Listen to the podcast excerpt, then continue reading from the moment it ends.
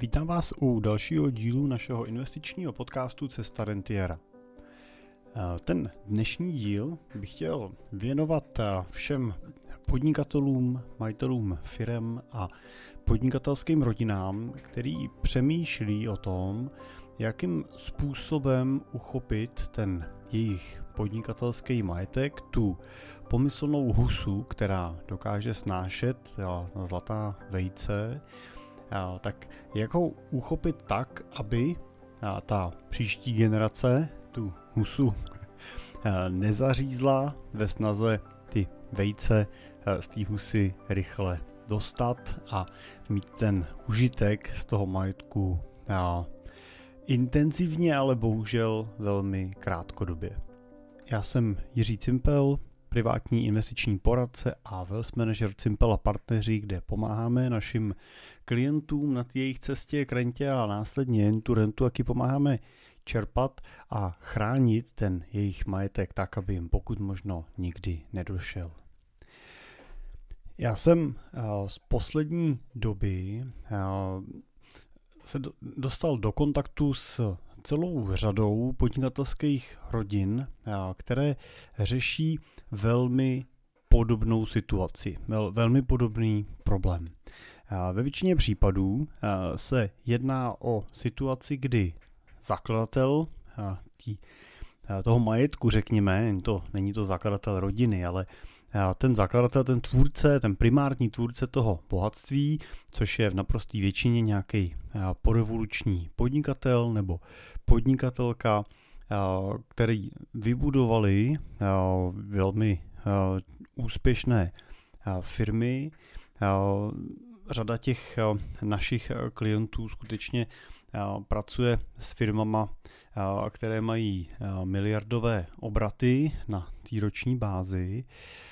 tak se dostávají vlastně do věků, ve kterým už to předávání toho jejich majetku není možností, není to tématem, nad kterým by měli začít uvažovat, ale je to něco, co prostě musí často relativně rychle vyřešit, protože prostě ten věk už jim neumožňuje úplně prodlužovat to jejich působení do nekonečna. Často jsou už třeba dneska ale v situaci, kdy ty jejich firmy vlastně po nějaký provozní stránce fungují i bez nich. To je velmi teda pozitivní změna, protože kdybych to hodnotil ještě třeba pár let zpátky, tak jsme výdali v Čechách víc ty situace, kdy ten podnikatel pořád měl tendenci žít s takovým pocitem nesmrtelnosti a vlastně všechno kontroloval a všechno řídil, tak dneska si myslím, že jsme dál, ale myslím si, že i ten důvod je ten, že v řadě těch případů se jedná o společnosti, které nejsou vlastněny jedním podnikatelem, ale stojí za nima dva, tři, čtyři přátelé, partneři, kteří spolu vlastně ten biznis těch posledních 20 let, 30 let budovali. A bohužel ten, i ten, možná je to i ten důvod, proč ta exekutiva těch firm už dneska je v nějaký míře předaná, mají nějaký profesionální management, tak je to často tím, že už po té cestě jednoho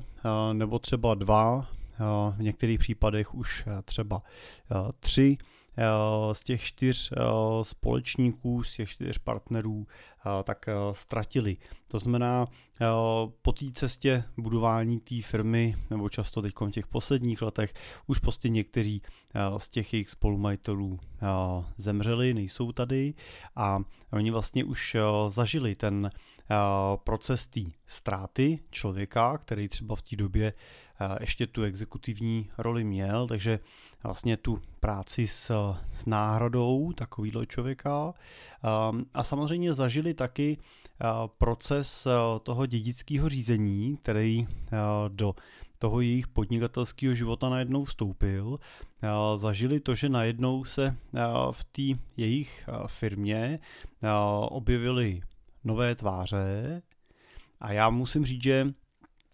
se dostáváme do situací, kdy pracujeme s těma zakladatelema, ale taky už uh, máme za sebou zkušenosti s tím, že uh, pracujeme s těma dědicema. To znamená, nedávno jsme třeba pomáhali jedný z našich klientek vlastně s tím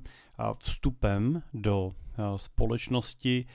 kterou vybudoval její otec a v té společnosti ona dneska vlastně se dostává do kontaktu s těma jeho partnerama, což pro ní vlastně historicky tak jsou vlastně takový její strýcové, teď samozřejmě nemyšleno úplně geneticky, ale tím vztahem v rámci rodiny, protože se znají z těch oslav a těch setkání vlastně rodin, protože měli k sobě blízko. No a samozřejmě pokud tenhle ten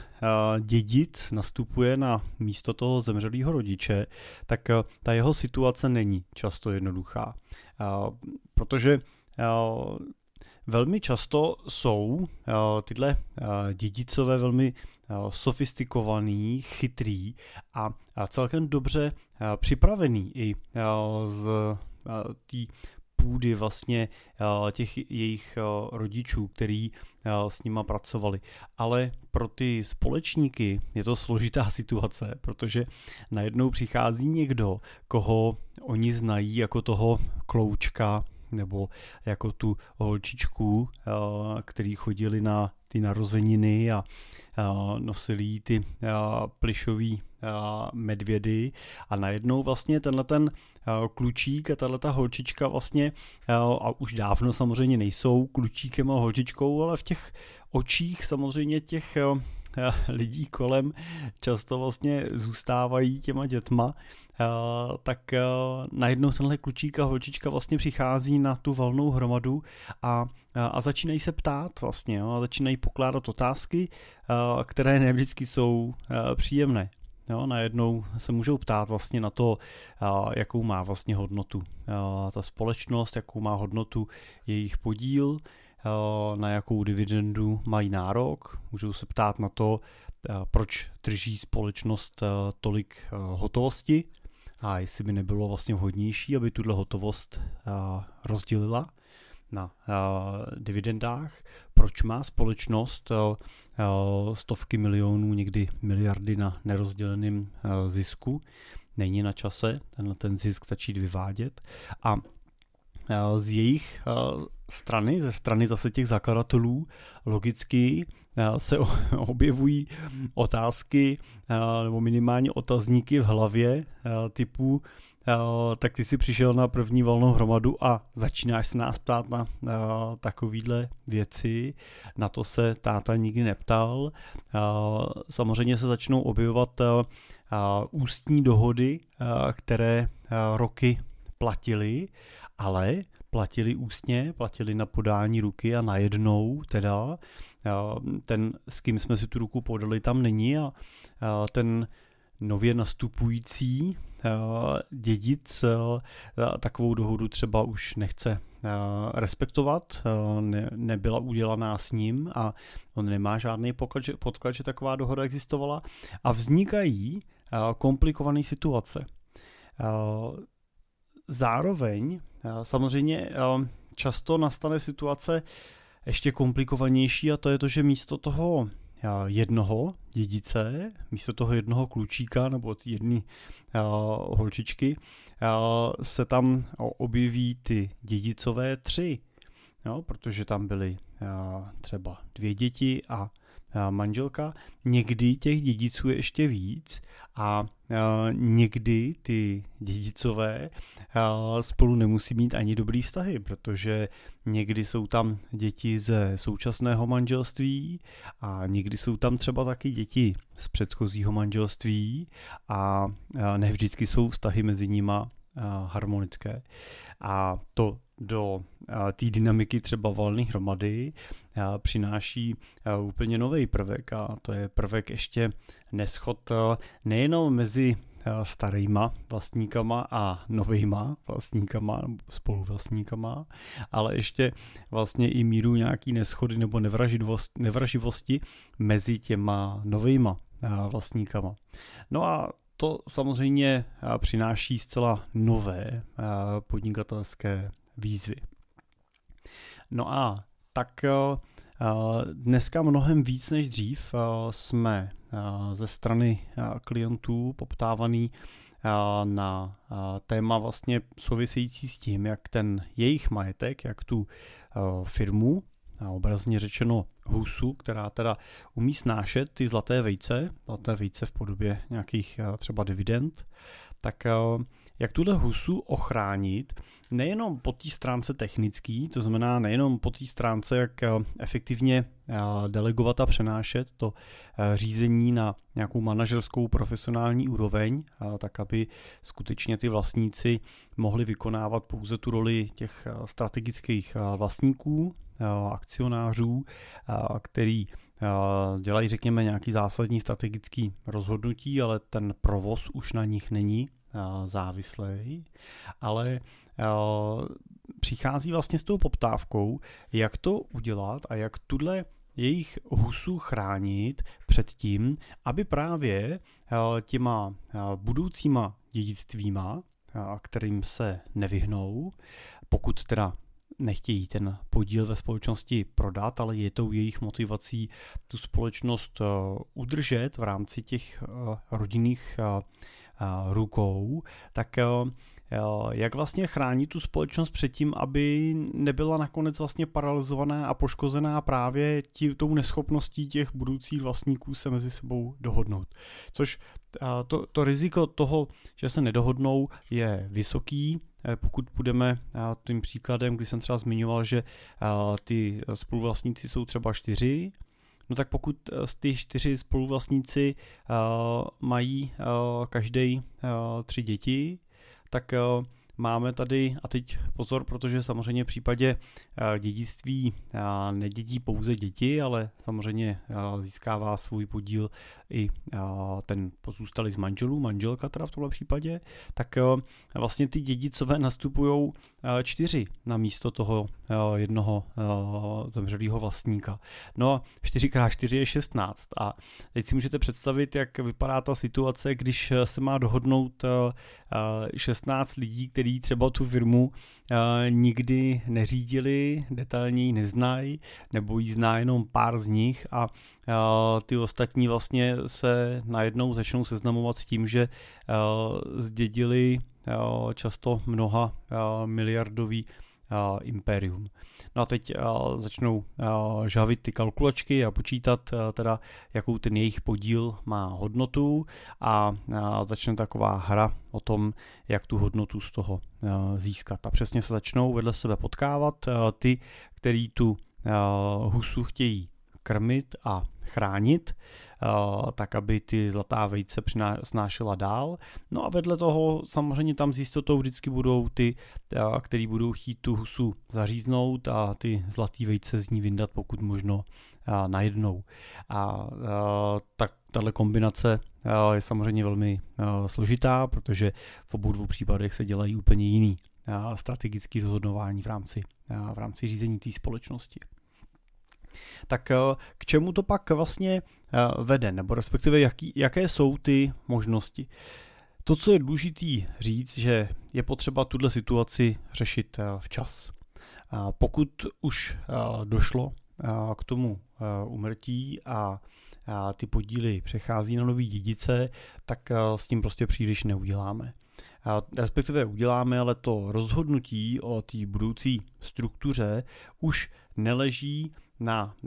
bedrech eh, nikoho jiného než eh, těch nových eh, dědiců a ty samozřejmě můžou mít svoje plány. Takže optimální je, když tenhle ten proces nějaký transformace je řízený těma původníma vlastníkama, nebo často vidíme, že je to třeba situace, kdy jsou tam tři původní vlastníci a jeden třeba už nově nastoupivší, nebo jedna ta rodina má ten podíl už zděděný, pořád ale jsou to tři ku jedním novým, takže je velká šance, že i ty noví dědicové se nechají do nějaký míry ovlivnit a nechá se s nima domluvit, když pak se tam už potkají všichni noví, tak je to složitý. Proč říkám tohle? No protože často právě tím impulzem pro to řešení této situace je to, že někdo z těch společníků zemře a tím se otevře to téma diskuze vlastně, co, co dál s tím. Tak Jaký jsou teda ty uh, nejčastější scénáře, který uh, vidím a který potom zpracováváme, tak uh, je to velmi často vytvoření nějaké struktury, která vyčlení ten majetek mimo tu vlastnickou podstatu té rodiny. To znamená, rodina přestane být faktickým vlastníkem, takovým tím, řekněme, papírovým vlastníkem toho majetku, eh, ale stane se správcem eh, toho majetku a stane se tím, kdo má nárok na to z toho majetku čerpat eh, ty benefity. Ale přestane být tím, kdo vlastně by měl přemýšlet o tom, jestli ten majetek neprodat. Takovým, takovou strukturou často bývá například nějaký svěřenský fond, nebo třeba rodinná nadace jestli svěřenský fond nebo rodinná nadace už je na detailní diskuzi s tou rodinou, tak každý z těch konstruktů má svoje výhody, má svoje nevýhody, ale oba dva plní vlastně tu primární funkci toho, že ten ten zakladatel ten svůj podíl, třeba tu čtvrtinu toho podílu na společnosti, vloží do té svojí nadace nebo toho fondu, do této struktury, ta se stane vlastně vlastníkem v úzovkách toho majetku a tahle struktura má potom nějakou, nějakého správce, má nějakou rodinnou radu, má nějaký dozorčí orgány a tahle struktura vlastně potom má za úkol zastupovat tu rodinu na třeba valných hromadách společnosti. No a dochází právě tou strukturou k jedné zásadní věci. A to je, vzniká takový dělící prvek mezi tím biznisem a mezi tou rodinou. To je, pokud tam nevznikne, tak neschody rodiny v podobě vlastníků se začnou odehrávat na volných hromadách. Pokud tam ale vznikne tenhle dělící prvek, tak vlastně na valnou hromadu přichází nějaký zástupce té struktury. To znamená nějaký správce třeba, nebo nějaký, nějaký předseda správní rady, který přichází vlastně a zastupuje vlastně ten svěřenský fond nebo tu nadaci na valný hromadě. No a tenhle správce na úrovni valný hromady je jeden a a, a vede tu diskuzi na valný hromadě. To znamená, že on mluví s těma dalšíma vlastníkama, spolu se dohodnou na nějakém postupu, má samozřejmě svoje pravomoce a e, přenáší potom zpátky tu informaci na úroveň e, toho trustu, e, tý, toho fondu a tam vlastně potom diskutuje zase na druhou stranu k rodině. Takže dělá takový spojovací most vlastně mezi firmou a tou rodinou. No a rodina si svoje spory, ale samozřejmě to nechci říct, že rodina automaticky má spory, ale řekněme, že rodina si svoje témata a svoje debaty a svoje zájmy vlastně kolektivně řeší na úrovni toho svěřenského fondu, tam v rámci nějaký rodinný rady, nebo když je to velká rodina, tak v rámci nějakého rodinného setkání. Oni vlastně si vydiskutují svoje témata, které nejčastěji jsou takovým privátním tématem je čerpání benefitů to znamená diskuze o tom, jaký peníze bude potřeba v dalším období vybrat třeba. Jo, kdo má jakou finanční potřebu v rámci rodiny, odsouhlasují se tyhle ty benefity a, a pak vlastně a, teda rodina zadává tomu správci ten podnět a říká, dobře, my budeme potřeba příští rok tolik peněz pro toho, tolik peněz pro toho, tolik peněz pro toho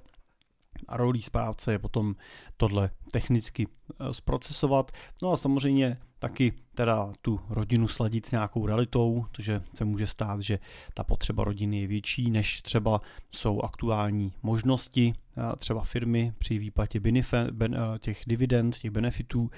který potom ten fond rozděluje, takže musí skorigovat vlastně ty možnosti toho té husy s, těma, s tou poptávkou té rodiny. Každopádně tenhle ten model usnadňuje zásadně život vlastně společnosti na jedné straně a rodině na druhé straně. Protože umístěním toho majetku do nějakého svěřenského fondu nebo do nadace, tak umožní to, že v případě úmrtí toho zakladatele, toho původního vlastníka, vlastně nedochází k žádnému dědění, protože on ten svůj podíl už převed do toho trustu a ten trust smrtí toho zakladatele nekončí, ne, ne, nemusí se tam vlastně vůbec nic změnit. V ideálním případě je nastavený tak, aby fungoval bez té účasti, nebo on často za života zakladatele si zakladatel řídí tuto strukturu, ale je tam nastavený přesný mechanismus, co se má stát ve chvíli, kdy dojde k úmrtí toho zakladatele a pouze vlastně se potom aktivují tyhle procesy, nastupuje vlastně na jeho místo jiný správce, to může být někdo z rodiny, nebo to může být profesionální správce zvenku, mimo rodinu a ten vlastně postupuje potom už podle toho předem daného scénáře, který vlastně třeba připravujeme, tyhle noty vlastně spolu eh, s rodinou a spolu s tím eh, zakladatelem, tak aby bylo připraveno. No a pro společnost se vlastně taky nic nemění. A maximálně pokud byl do té doby správcem ten zakladatel, tak přichází prostě jiný správce, který ho ten fond pověří, nebo ten zakladatel ho ještě za doby svého života pověřil a připravil na tu funkci a ten prostě dál vede ten fond a dál zastupuje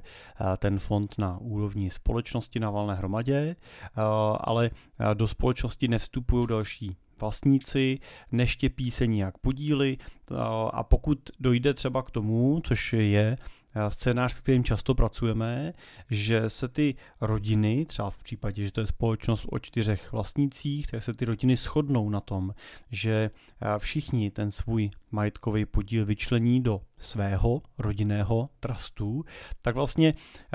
se vlastně dál na úrovni vlastníků potkávají čtyři akorát už ne rodiny, ale čtyři trusty zastupující ty rodiny a většinou jsou to teda čtyři nějaký správci nebo předsedové nějaký správní rady, který tam vedou tu diskuzi. Takže nedochází k tomu, že na tu valnou hromadu najednou těch lidí přijde 16 a každý si tam řeší něco svýho. Pořád přichází čtyři a samozřejmě ty čtyři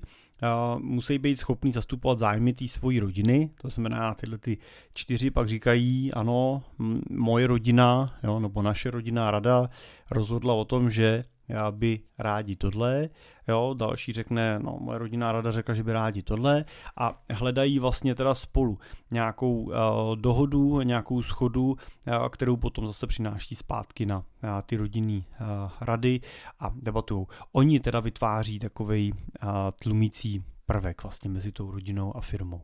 No a je pak naplněný ten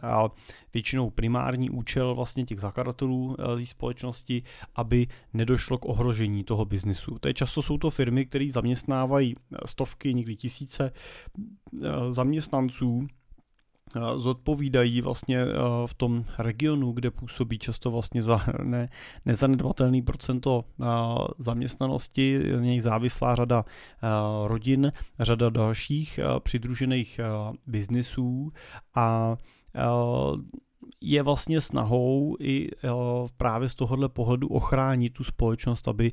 tyhle lidi vlastně nebyli v ohrožení. Jo, takže tím neštěpením toho podílu, tím oddělením těch eh, vlastnických eh, sporů a požadavků od toho podnikání vlastně je toho eh, velmi efektivně dosaženo. Navíc teda pro ty rodiny tenhle efekt, to vyčlenění té společnosti pod nějakou takovouhle trustovou strukturu nemá úplně jako negativní daňový konsekvence, protože pokud je vlastníkem té společnosti, která většinou, nebo většinou směřujeme k tomu, pokud to ještě není, že se vyčlenují různé společnosti pod nějaký jeden holding. Takže většinou je to ještě tak, že pod tím svěřenským fondem není vlastněno 10 různých společností, ale ve většině případů se pak tyhle společnosti vlastně napojí na jeden společný holding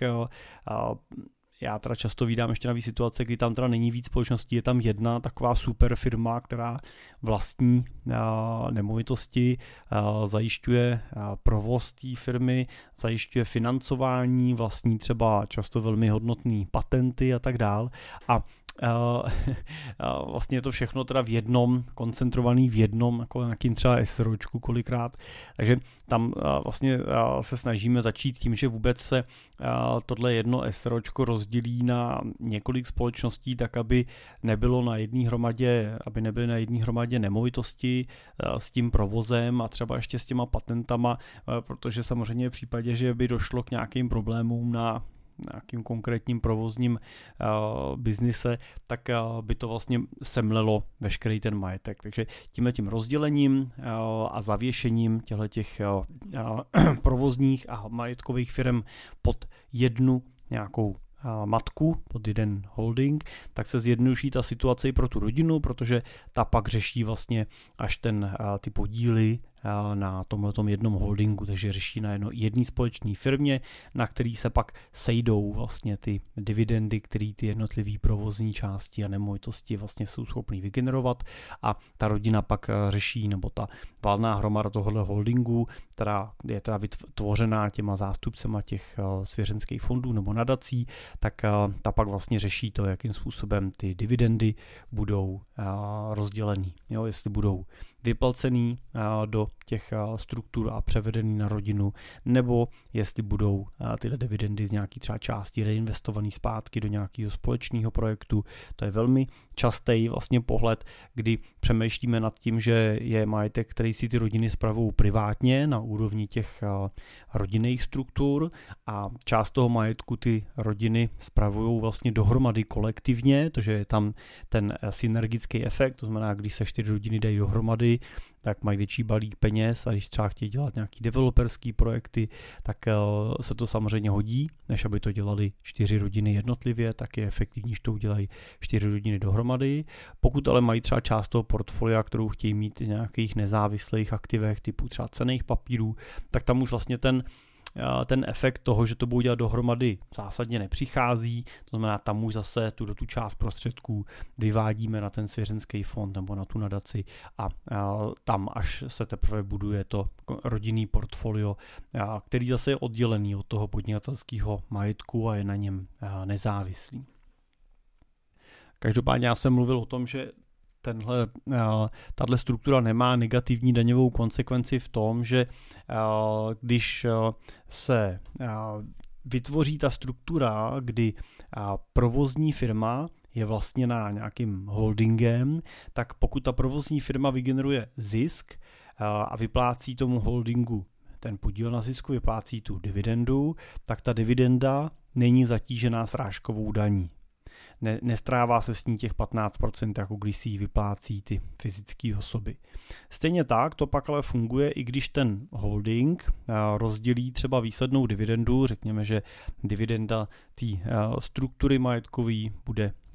bude třeba 40 milionů korun, jsou tam čtyři rodiny, takže každá dostane třeba po čtvrtce, takže dostane po 10 milionech, tak znova je to tak, že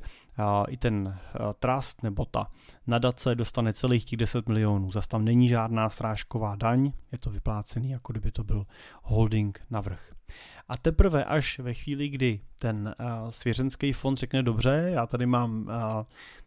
pět beneficientů a my jsme se rozhodli, že celou tu dividendu na ně převedeme, takže vyplatíme každému 2 miliony korun, tak teprve tam při výplatě na ty fyzické osoby konkrétní vzniká ta povinnost vlastně z té dividendy odvést tu srážkovou daň, takže teprve tam vlastně ten trust nebo ta nadace z toho odvádí těch 15%. Což je ale stejný, jako kdyby to ty lidi vlastnili přímo tu společnost jako fyzické osoby. Takže třeba typicky na těch podnikatelských aktivech nepřináší ten, ta struktura toho svěřenského fondu žádný negativní daňový efekt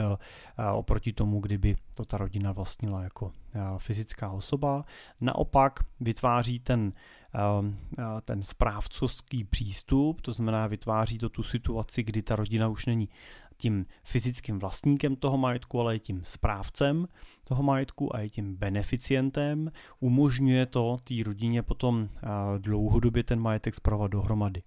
My jsme tohle téma teď rozebírali i e, s jednou mojí klientkou na, na, při obědě po, po golfové túře, kterou jsme absolvovali spolu a přesně jsme tam mluvili o tom, že je, ona sama vlastně poznamenala, že vidí to kouzlo v tom, že ta rodina potom má vlastně důvod se setkávat, protože Často se ta rodina setkává vždycky k nějakému takovému středobodu a tím bývají rodiče. Jo, když mají rodiče narozeniny, když mají rodiče výročí, když jsou Vánoce, tak se prostě ty sourozenci a ty vnoučata sjedou u těch rodičů. No ale okamžikem, kdy ty rodiče odejdou a už tady nejsou, tak najednou uh, vlastně odpadá ta, ta pravidelnost a ta potřeba se vlastně setkávat a často vlastně dochází k odcizení těch rodin. A ještě třeba ty děti mají nějakou potřebu se občas potkat, ale ty vnoučata už se mezi sebou zase tak moc neznají a jejich děti už se vůbec neznají. A když to, pokud vytvoříme strukturu, která zabalí nějaký společný majetek, který jsme vybudovali a řekneme ty rodině, ano, tenhle majetek my vám dáváme k dispozici, no a vy se prostě musíte dohodnout na tom, jakým způsobem teda ho budete distribuovat. My tady dáme nějaký noty, řekneme nějaký základní pravidla, no a, a, a pak vám dáváme taky v některých věcech prostor, abyste si to prostě uspůsobili po svým, protože říct teď jak to bude ta rodina dělat fixně dalších 50 let, je samozřejmě dost uh, svazující, protože nikdo nevíme, co bude za, nebo říká 50 let, ale za 10 let, za 5 let od teďka, takže tam vždycky je potřeba ta míra flexibility té rodině nechat a ta rodina samozřejmě je potřeba, aby se byla schopná uh, dohodnout. No aby se mohli dohodnout, tak se musí setkat. No a uh, vlastně už jenom takový vedlejší efekt teda té nadace nebo té trustové struktury je to, že ta rodina prostě má tu potřebu se dá setkávat v rámci nějakých rodinných rád nebo v rámci rodinných setkání podle velikosti té rodiny je prostě ten důvod se jednou, dvakrát za rok sejít a bavit se nad nějakým společným tématem. No a to samozřejmě je samo o sobě spojený s tím, že si vyměníte i ty další informace, že máte důvod jet na svatbu vašeho uh, synovce, jo, že se sejdete na kulatých narozeninách i mimo a tak dále. Takže uh, zůstává tímto spojení vlastně té rodiny a vytváří se vlastně ten rodinný klan a tím myslíme, ten, tím klanem myslíme to, že ta vazba té rodiny jde dál než za jednu nebo dvě generace, jo, než za vás a vaše sourozence, ale najednou vlastně je to tím důvodem se potkat i s těma sestřenicema a bratrancema a pak možná i prasetřenicema a prabratrancema, prostě je to jenom otázka potom té délky života vlastně toho trustu. Ale třeba v zahraničí je naprosto běžný, že skutečně ty rodiny takhle mají ty trusty vlastně vytvořený už třeba 50 nebo 100 let, to znamená těch těch generací, které vlastně tím trustem prošly, už je třeba pět, šest, sedm a to skutečně vytváří jako obrovský, obrovskou větev, kdy jsou to často jako stovky lidí potom v té šíři, který vlastně mají prostor nějakým způsobem na tom majetku benefitovat, nějakým způsobem se do té zprávy zapojou a teď pozor, to se samozřejmě bavíme u trustu, který skutečně má třeba stoletou historii. Jo, ne, nemusíte se tím stresovat, není to situace, kdy to vytvoříte a za 20 let by tam byl takovýhle počet lidí, za 20 let tam budou zřejmě děti vašich dětí, to znamená vaše, vaše vnoučata, no ale za dalších třeba 40 let už tam budou, už tam budou třeba vnoučata těch vašich vnoučat, jo, už zase třeba ty vaše děti tam být nemusí, takže ten, ten majetek je pak schopný si žít vlastním životem a vytvářet ty rodinný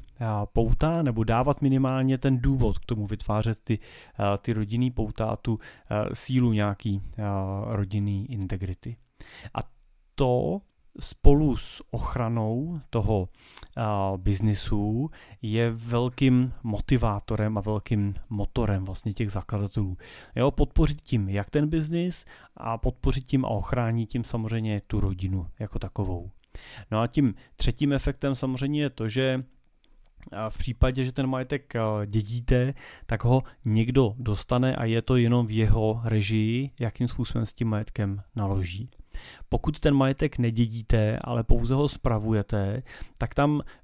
můžete mít, nebo většinou máte položený nějaký noty, nějaký základní vlastně parametry, které říkají, jak ta zpráva má vypadat a to je vlastně to, co jako zakladatelé můžete vlastně vyslat do toho budoucna. Takže může po vás vlastně jít nějaký poselství, můžete některý z těch základních parametrů, který vy jste se v tom biznesu naučili, tak je tam můžete uh, udržet. Tu základní filozofii tam můžete udržet a můžete to udělat synchronně s těma vašima společníkama, tak aby ty noty tam byly. Každopádně jsem řekl, že ten trust by měl mít uh, prostor k tomu, aby se ta rodina flexibilně vlastně měnila a i ten majetek se nějaký míře flexibilně měnil, tak jak přichází okolnosti. My většinou ty, tyhle ty trustové struktury stavíme potom na bázi nějaký rodinný ústavy, kde vlastně se snažíme, aby to nebyl jenom takový jedno jednoústní výstřel ze strany toho zakladatele, který řekne, takhle jsem se rozhodl, takhle to bude, ale aby i ten trust nebo ta nadace vznikaly na nějaký bázi schody té široké rodiny, která má být do té zprávy a do těch benefitů zapojená. To znamená, vedeme a řídíme, facilitujeme tu diskuzi v rámci té rodiny, necháme, aby prostě se vyjádřil ten zakladatel, aby si ty jednotlivý většinou jsou to děti, tak aby si řekli nějaký svůj pohled na, na tu situaci, jako oni by to viděli. A pak vlastně vytváříme ten průnik, pak přichází to společný rodinný setkání, kdy si nad tím sedneme, řekneme dobře, tak co jsme zjistili? Zjistili jsme, že tyhle věci vidíme společně, to je většinou větší část těho, toho pohledu a jsou tady nějaký detaily, detaily, na kterých jste se zatím ještě neschodli, jak pojďme je postupně jeden po druhým diskutovat. Jo. Většinou se vezme čtyři nejdůležitější detaily a ty se vlastně rozeberou, dojde se na nich k nějaký schodě, najde se případně nějaký kompromis, na kterým se shodneme a vlastně vytváří se potom ta společná schoda, vznikne ta rodinná ústava a z té se potom vlastně vytáhnou ty už konkrétní pravidla vlastně pro fungování té struktury, pro rozdělování těch benefitů a tak dále. Tak, eh, takže to je eh, to vlastně je ten pohled na eh, tu situaci očima wealth managera. My jako family office pak většinou jsme v té struktuře zapojení od toho samotného začátku, od té samotné tvorby. Tam je tou naší snahou právě usnadnit těm zakladatelům život, to znamená nebejt ty, kdo jim navrhnou tu strukturu a řeknou a teď oběhněte ty právníky daňaře, aby vám to poskládali, najděte notáře, který vám to založí a připraví, to je to často je až nadlidský úkol, ale přicházíme vlastně už s tím vytvořeným hotovým týmem. Který obsahuje nejenom toho wealth managera, který to dá dohromady po té stránce takového toho big picture, jak se říká, ten velký obrázek, ale máme za sebou i ten tým těch architektů a konstruktérů toho řešení, máme tým seniorních právníků, máme tým daňařů, máme notáře, který jsou připravení vlastně veškeré ty struktury konstruovat a připravovat, takže skutečně vlastně se pak jenom zapojují už ty místní nebo ty, ty vlastní právníci a daňaři toho zakladatele nebo té společnosti už na té konkrétní třeba konstrukční části, ale ta, tu hlavní část je schopný odpracovat vlastně ten, ten tým náš a odpracuje to vlastně integ, integrovaně v rámci jednoho týmu, to znamená nemusí ten klient to někomu dalšímu vysvětlovat a na někoho dalšího to přenášet. To je důležitý parametr, aby to skutečně nebylo tak, že běháte od jednoho k druhému a ten vás posílá zpátky, protože všichni dobře víme, že pokud se zeptáte dvou právníků na jejich názor, tak dostanete většinou tři až čtyři názory na úplně stejnou věc a pak si z toho nejste schopný vybrat. Takže tohle se snažíme se toho klienta uchránit. No a my samozřejmě pak zůstáváme i v té i v té dlouhodobé zprávě, staráme se o kapitálové investice, často řídíme ty rodinné rady po stránce nějaký technický, aby byli připravení, aby byli zorganizovaní, aby se, když to řeknu, lidově nezaplevili nějakýma jinýma diskuzema, aby to neskončilo takový ten nedělní oběd jenom s tou kachničkou, ale aby skutečně se naplnila nějaká technická podstata vlastně takového konstruktu a, tě, a ty, ty potřeby toho, ty data skutečně mezi sebou vyměňovat, sdílet, pracovat s ním a udělat z toho skutečně jako fundovanou funkční strukturu. Protože tohle je těžký, jo. když jako zakladatel uh, řeknete svým dětem, přijďte v neděli na rodinnou radu a uh, vaše paní udělá tu kachničku, tak ty děti prostě k tomu tématu zase tak moc nechtějí, jo. zase prostě aha, táta zase tyho peníze, zase tady máme bavit o majetku, tak je to složitý, jo, když ale řekneme dobře, pojďme to takhle dělat eh, pravidelně, potkejme se třeba na dvakrát, čtyřikrát ročně, jednou ročně podle toho, jaký ten majetek je tam vložený a je potřeba se o tom bavit, tak eh, když je tam nějaká třetí osoba, která to vede, tak samozřejmě to tomu dá trošku nějakou, řekněme,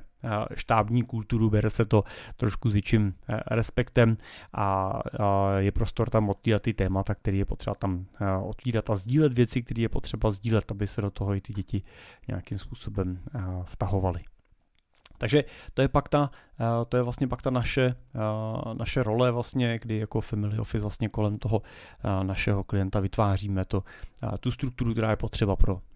řízení a zprávu vlastně toho dlouhodobého vymění dlouhodobého majetku. No a poslední, co bych řekl na závěr, pokud ten váš majetek je jednoduchý, pokud jsou to peníze jsou to cený papíry má, a, a jsou třeba v, v milionech korun, nebo jsou to nějaký desítky milionů korun, máte dvě, tři děti, tak a, a máte normální vztahy v rámci rodiny, jo, ne, nemáte tam žádný a,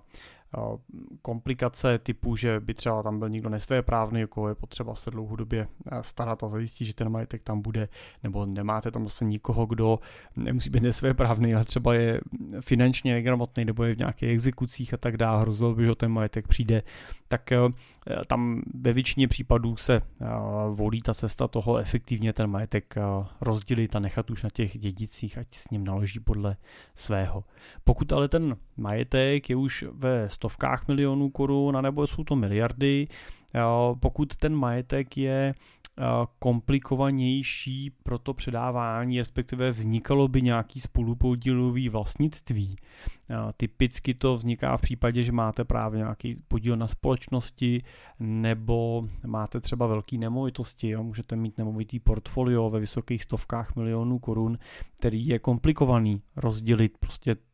nejde třeba říct, jo, ten dostane tenhle ten činžák, ten tenhle ten činžák, ale uh, prostě máte to v nějakém celku a vznikalo by to, že ten má třetinu a ten má třetinu, tak uh, v těchto případech uh, je pak skutečně dobrý zvážit uh, tuhle variantu, kterou já jsem dneska tady nastínil, a to je varianta nějaký trustové struktury, kde by ta rodina skutečně se posunula do té správcovské role a ten majetek by spolu, nespolu, spolu nevlastnili, ale spolu by ho spravovali a spolu by na něm benefitovali, protože to dramaticky mění ten pohled na věc a tu rodinu to staví do takového toho